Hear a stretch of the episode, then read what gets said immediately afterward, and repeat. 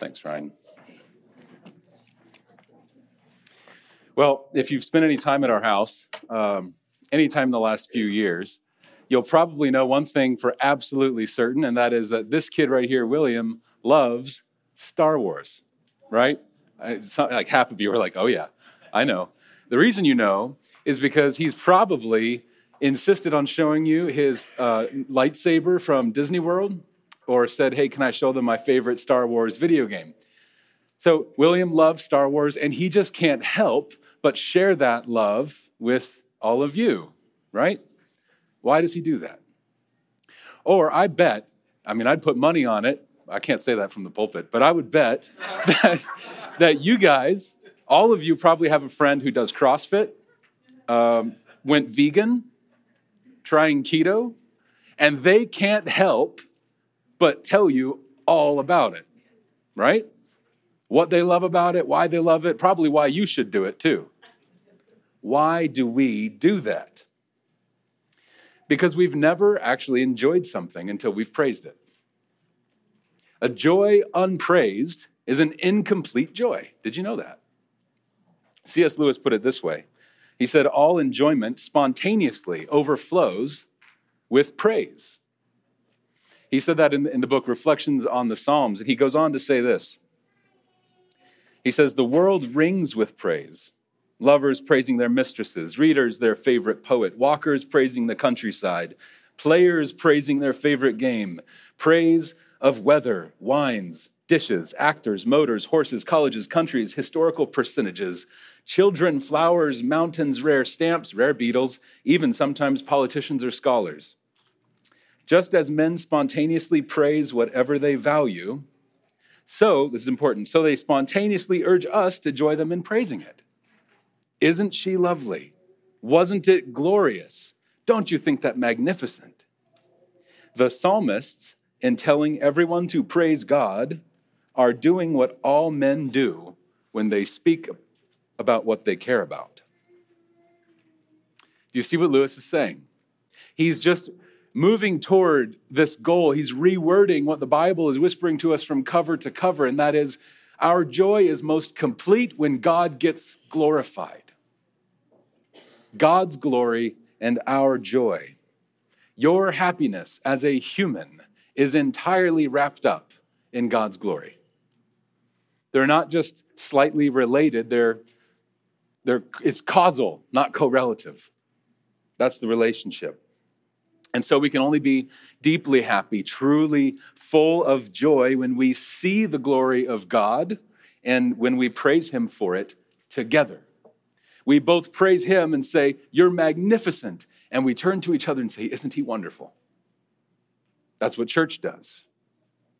So, over the next few weeks, we're going to go through a new short sermon series called God's Glory and Our Joy. I'm obviously preaching this week. Next week, Pastor Ryne, um, Michael Sharpnack, and then Ray Ortlund will be preaching for us. And we've each chosen one of our favorite passages from Scripture that help us to see and savor the glory of God most clearly. And our prayer is that the Lord will increase our joy by giving us bigger glimpses of his glory in the cross. Now, today I've chosen Psalm 65. You can turn there now. Psalm 65.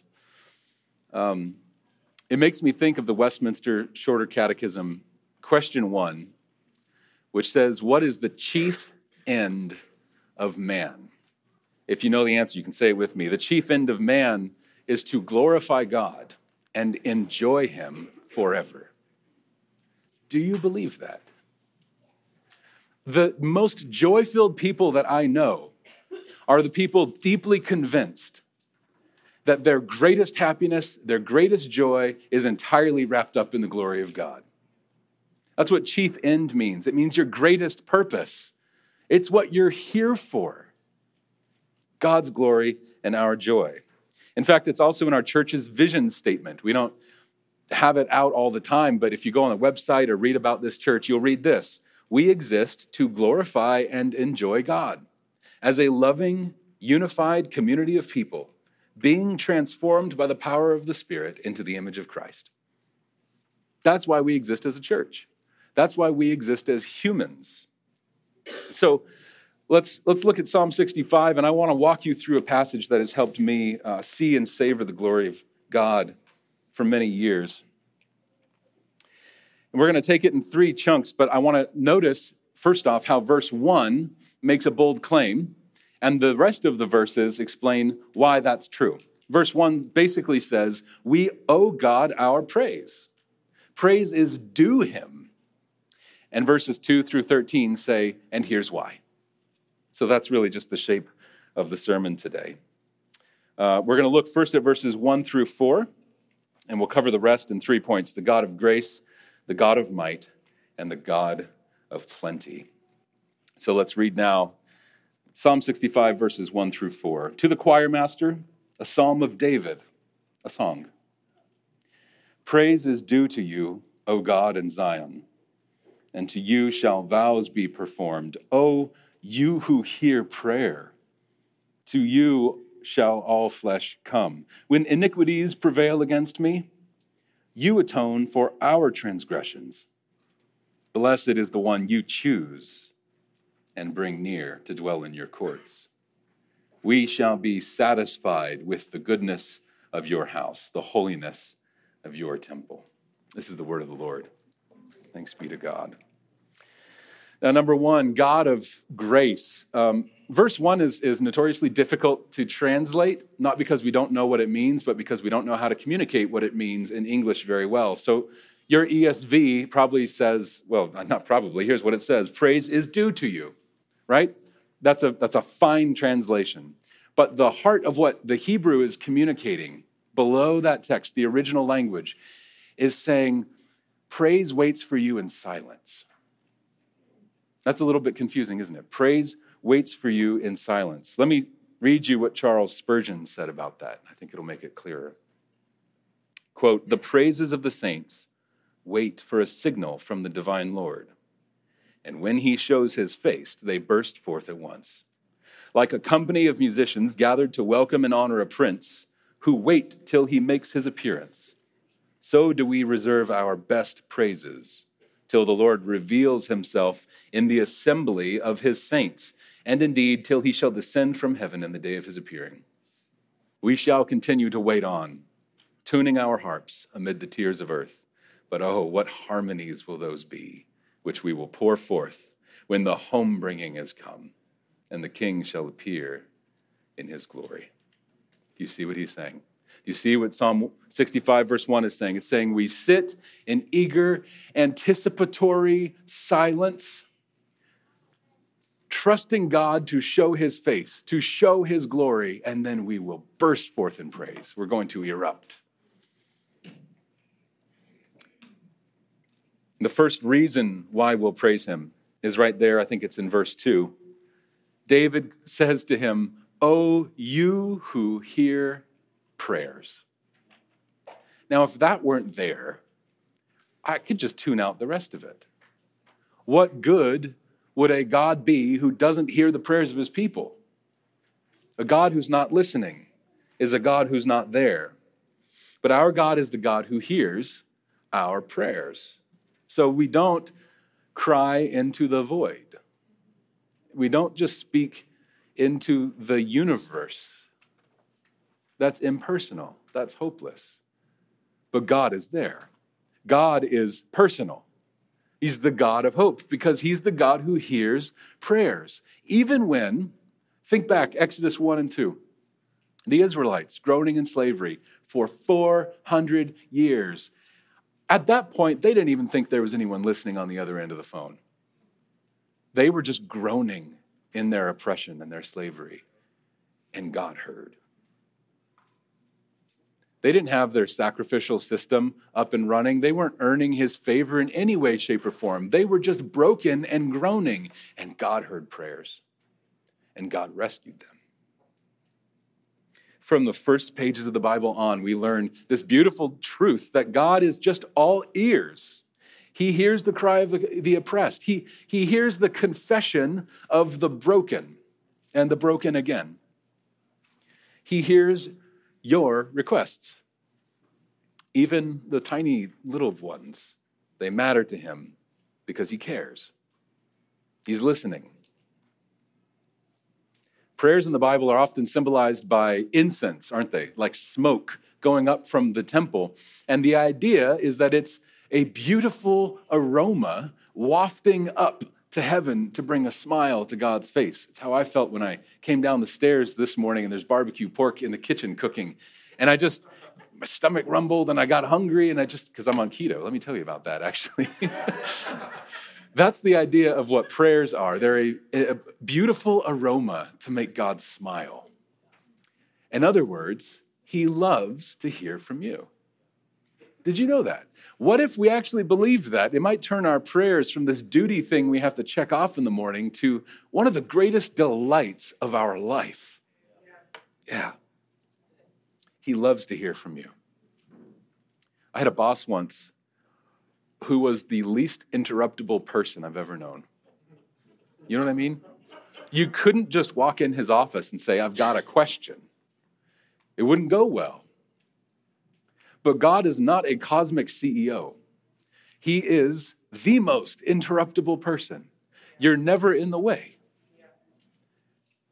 You're never a distraction from something that matters more. Look, Jesus shed his blood for you. Nothing matters more to him than you. He's listening. He always has time for you, and you matter to him. That's the glory of God, isn't it? Hmm. The second way that we see his glory is in the next verse.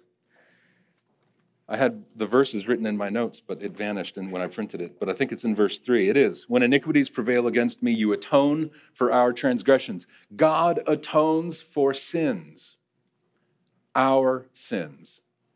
Now, iniquity and transgression are just fancy technical words for sin. Iniquity is the kind of sin that makes me look down at me. I call it navel gazing. You know what I mean? Iniquity makes us self focused and self absorbed. Transgression is when we cross God's boundaries that He's set for us. And what David is saying is even when my own false sense of self importance obscures the glory of God, and I don't even go to Him for forgiveness, God atones for sin. Yeah. Like, what if we had a God that just waited for us to come to Him? Nothing would ever happen. That's who we are, but that's who God is. God atones for sins. God doesn't just atone, it doesn't just say God deals with transgressions, it says He atones for our transgressions. Right?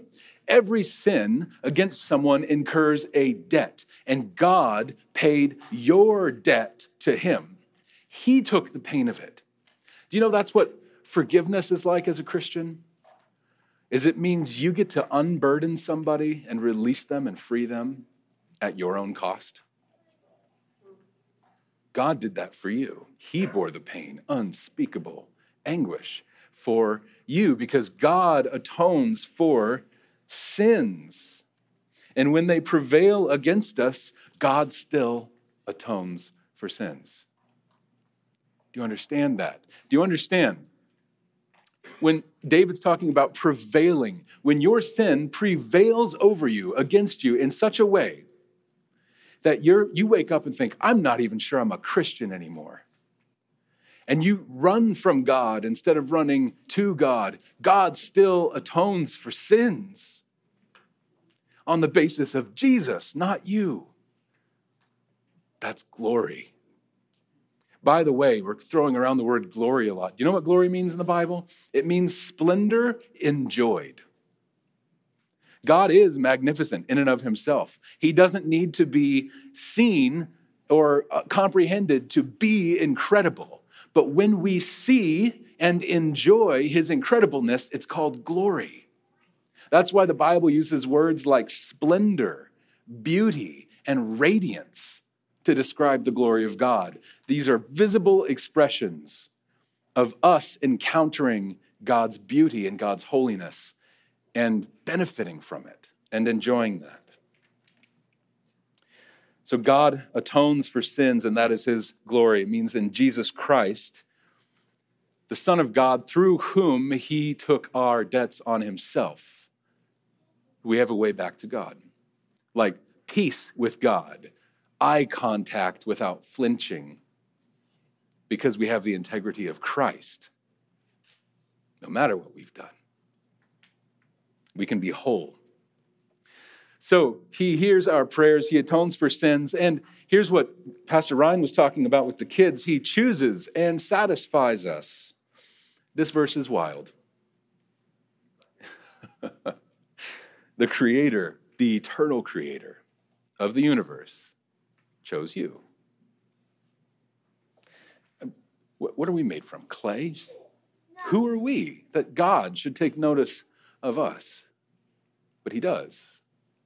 And He chooses us. And He brings us into His royal house. And He makes us family. He makes you royalty. What did we ever deserve to be royalty? Now, that choosing is God's electing grace.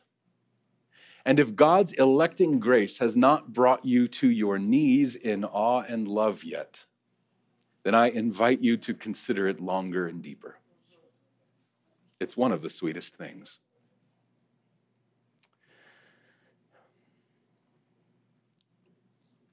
It's sweet because we know us. Calvin's Institutes begins by saying the knowledge of God kind of starts with not only knowing Him, but also knowing ourselves. Because when we kind of when we try to encounter truth, we have to face who we are and our own limitations. So when I look at my past, my past week, I know my heart. I know my mind. I know what I'm like. You know what you're like. Do you deserve to be a child of God? Come on. Of course not. Not on our own. Bless you. Not on our own. We do not deserve it but God elected us. How do you know if you're elect? Do you love Jesus? Then He elected you, He chose you. And the Bible doesn't present God's electing grace as this exclusive little camp. It's God's arms wide open on a cross saying, Come to me, all who are weary and heavy laden. That's God's electing grace. It's wide open for you. And we know we've been chosen and selected when we find that we love Him and trust Him. But he doesn't just bring us into his family uh, just to kind of give us a status shift and then he go hands off. He knows that the new children of God and the family of God are creatures of appetite. All children are creatures of appetite. Now we're children in the house of God, which means we have wants, we have needs, we have desires, we have longings, we have dreams and hopes and wishes. And that's why David says, with all the authority of God's Holy Spirit, we shall be satisfied. He chooses you, and then he satisfies you. I think that's wonderful. It means he makes us whole, complete, happy. And I don't mean chintzy happy, you know? Like, I mean resiliently, defiantly happy in the Lord like Psalm 1. Happy is the man, blessed is the man who delights in the teachings of the Lord, and on his teachings he meditates day and night. What is he like? He is like a what? A tree. Firm, rooted, nourished. In other words, that image of the tree defines what happiness means. It doesn't mean going around with a grin all the time. It means I will not be moved because God has me. That's what happiness looks like. Yeah. And what else in the world? What else can offer you that kind of dignity and honor? Nothing. Only God. That's the glory of God. Now let's look at the next section. This is verses 5 through 8, Psalm 65, 5 through 8.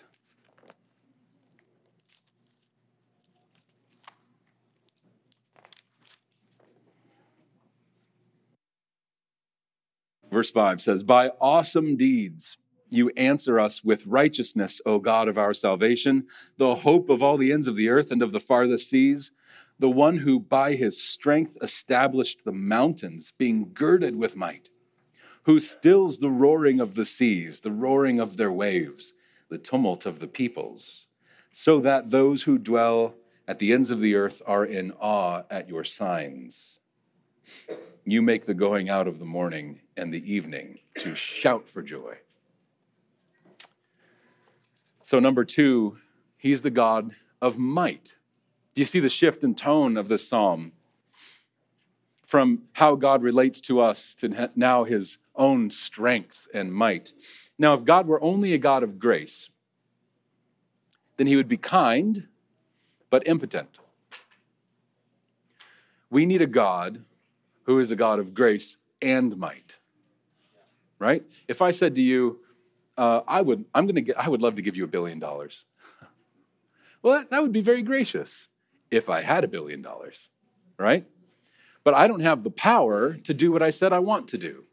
We need God to both want to save you and have the strong right arm to actually save you.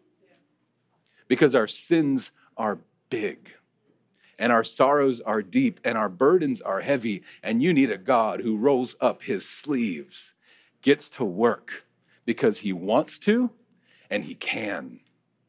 And God can. So God rolls up his sleeves and frees us from slavery, not to replace us with another harsh master. That's what it means that God works righteousness for his saints. Is it means when he gets to work for the betterment of his people, it actually gets better. Not easier, better, right? We don't replace a slave master with another harsh master. That's why Jesus says in Matthew 11, Come to me, all who are weary and heavy laden, and I will give you rest. Take my yoke upon you and learn from me, for I am gentle and lowly in spirit. Take my yoke upon you, for my yoke is easy and my burden is light. So when God bares his arm to save us, we get transferred from the, the house of slavery and all of its harshness, and we get yoked to a holy, gentle, meek Lord who actually comes down and serves us instead of demanding that we serve him first. That's why we can go to him with our burdens and our weariness. That's not like what this world is. This world doesn't answer the cry of the oppressed with righteousness. That's why today's liberator becomes tomorrow's dictator. How many times have we seen that? That's why we go from, you know, a Republican to a Democrat to a Republican to a Democrat over and over and over in a cycle, just exchanging one set of flaws for another, because this world doesn't work righteousness in its salvation. God does. Amen. Amen. David is thinking of the Exodus here. His language is Exodus language. He's thinking of the Exodus and of the Red Sea. And at the same time, the Spirit of God speaking through David is speaking about the cross. With one mighty act of deliverance, the horse and rider are cast into the sea. And with an even mightier and more awe inspiring act of deliverance, the strength of Jesus was made perfect on the cross of his weakness, and he freed you in verses 6 through 8, David turns his attention to two of the most profound, powerful things in nature, two of the most awe inspiring things. And I realized as we were singing Your Love, O Lord, this morning, uh, that it was taken straight out of this psalm. Did you know that, Nathan, when you picked the song? Yeah, of course he did. That's how Nathan works. Thank you for that. I honor you for that. Genuinely, your thoughtfulness in this matters a lot. How beautiful is that? Mountains and the sea. Mountains are massively secure, and seas are menacingly wild, aren't they? Especially in the ancient world, when they tried to give you a picture of something solid, unmovable, they give you a mountain. And when they try to picture chaos, uh, calamity, we think of the sea because it's so terrifying and unknown. But our God, with his might, makes the mountains look puny because he made the mountains with words. you have to be pretty mighty to do that. Nothing is secure like our God. God. It says he girded them with might. He girded the mountains with might. To make mountains a tiny, itty bitty little picture of God's strength and massiveness and security. That's why mountains are majestic. Did you know that? Is so that you can have a tiny glimpse of the majesty of God. Nothing is secure like our God is secure. Nothing is immovable like our God. And our God is the sea parter, the wave treader, the chaos calmer. Every time Jesus interacts with the waters, the seas, the lakes, he's proving who he is and he's proving his might. Makes me think of Mark 4:35. Jesus casually wakes up and takes for himself the power of God Almighty to confront the raging chaos waters. And he just says, Peace, be still. And all of its raging cease. That's our God. That's his might. Now, you might have noticed that this text is uh, linking the idea of the chaos waters of the sea with the raging of the nations, right? I don't know how much news you have the stomach for, but things aren't going well in the world and haven't been ever. And what can be more overwhelming? what, more, what, what can be more overwhelming and terrifying thinking about our future than the raging of the nations? Things aren't going in a good trajectory. So when Jesus said, Peace be still to the waters, and they stopped, it's a picture of what he will do to the raging of the nations who shake their fist at him in defiance and say, We don't need you. One day, Jesus will say, Enough. And they will stop. They will all serve our King because he's mighty. We need a God of grace and we need a God of might. We need him to hear prayers, atone for sins, to choose us, to satisfy us. We need him to work righteousness and inspire awe. And lastly, we need him to be this a God of plenty.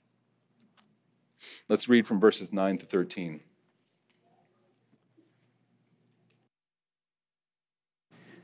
Verse 9 You visit the earth and water it you greatly enrich it. The river of God is full of water. You provide their grain, for so you have prepared it. You water, water, water its furrows abundantly, settling its ridges, softening it with showers. Isn't that beautiful? Blessing its growth.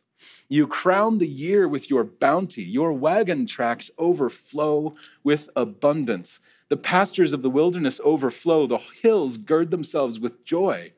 The meadows clothe themselves with flocks. The valleys deck themselves with grain. They shout and sing together for joy. Isn't that beautiful? It, it always makes me think of James 1.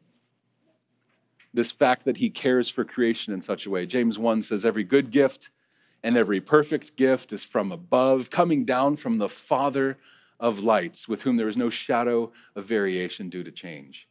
Every good thing we enjoy comes from God as a gift, not as just kind of a, a happy coincidence. Do you know that? That means between, behind every single thing you've ever enjoyed in your life is the loving intentionality of God on purpose. Wow. All right, so think about grass as I was studying and preparing for this, I was sitting on the back steps of the church just looking at the lawn because it was freshly cut and it was nice. So I did a little research. One blade of grass. Any ideas? Eh, guess. How many atoms do you think are in a blade of grass? Someone, just give me a guess. Two. I see a two. I see a trillion. Approximately three sextillion atoms in one blade of grass. Now, I had to look that up that's a three followed by 21 zeros in one blade of grass, right? Then in a square foot of lawn is approximately 3,000 blades of grass. And at that, my math stops. I don't know how to, how to do that anymore, right? 3,000 blades of grass with three sextillion atoms in each blade of grass, each one of those blades requiring a complex suite of nutrients from the soil, hydrogen and oxygen combined in just the right way, sunlight filtered down through just the right atmosphere for photosynthesis, for that one blade of grass to grow. Then think about all the lawns on all the planets. God grows each one of them. And if He so cares for the grass of the field, here today and gone tomorrow. How much more does your Father in heaven care for you? Isn't that sweet? Specifically, you, particularly you. There's something like 7.9 billion people on the planet right now, and out of that, you're just one of them, and He loves you. His eye is lovingly on you. Some scientists and sociologists think there have been something like 120 billion people alive on earth ever. And he elected you. Praise God. That's his glory. He cares for creation like we've never cared for anything. Next, he delights his creation. Look with me at the last section, verses 11 to 13. Verse 11 is particularly my favorite. It says, You crown the year, you crown the year with your bounty. Your wagon tracks overflow with abundance. Just let that picture sink in.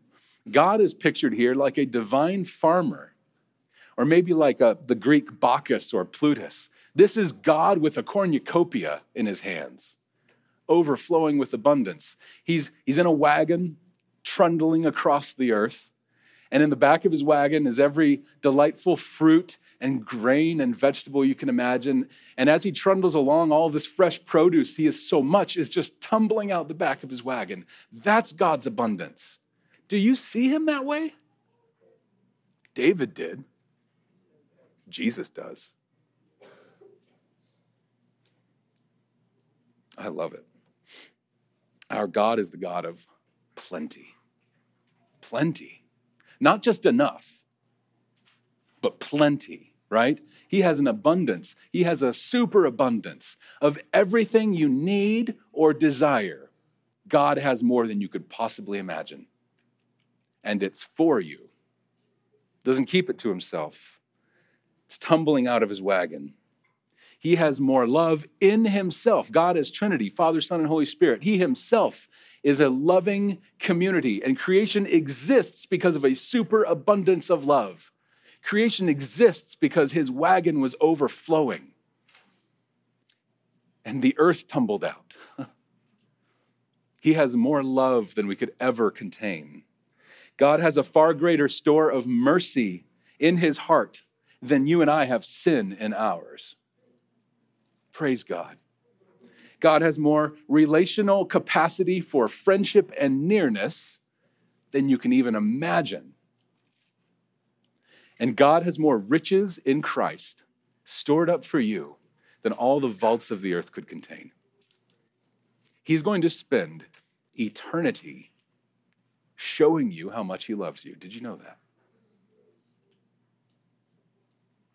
So, verse 1 going back, it begins with silence, doesn't it?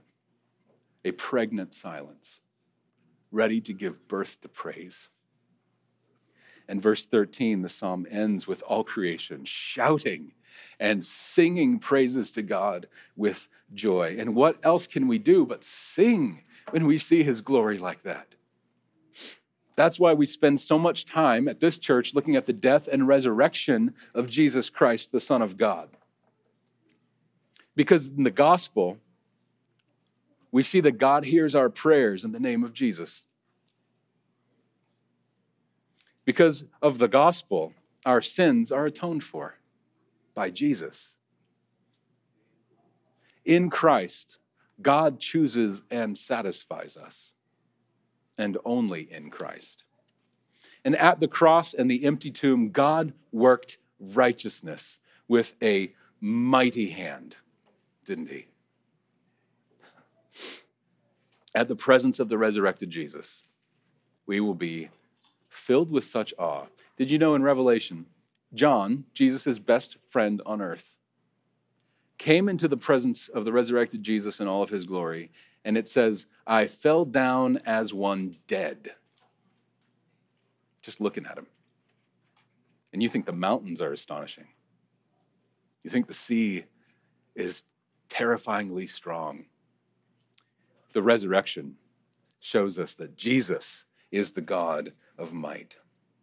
And through Jesus, God cares for all creation. It says, it, By you are all things created, and in you all things hold together. Jesus keeps the atoms of the blades of grass together. Creation coheres in Christ. And at the name of this Jesus, the earth will erupt in praise. Hasten the day. I can't wait. Let's pray as we prepare ourselves for the Lord's table.